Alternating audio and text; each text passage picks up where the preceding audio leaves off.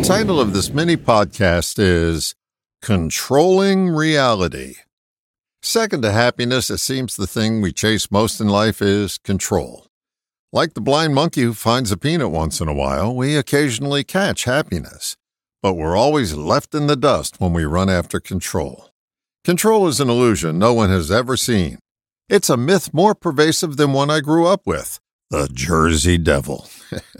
I don't have a problem believing in things I can't see. My difficulty is wearing myself out chasing something that doesn't exist.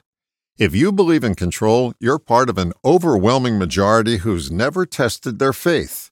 You can easily make me a believer again. Just control the next thought from popping into your head, and I'll readily join your house of worship. It becomes quite apparent to anyone who's paying attention that what we're attempting to control is reality. We inflict so much pain on ourselves and others by competing with reality and trying to capture it in a jar. It's a lifelong quest that leaves your thirst unquenched.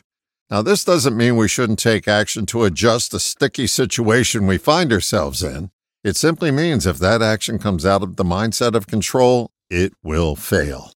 I was chatting with a friend many years ago and remember saying, I'm all for riding the current wherever it takes me, but there must be a reason they put paddles in the boat.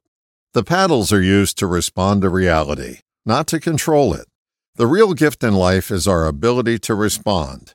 Reality gives us countless opportunities to practice every day. The more often you choose a response to reality, the less you're up Control Creek without a paddle.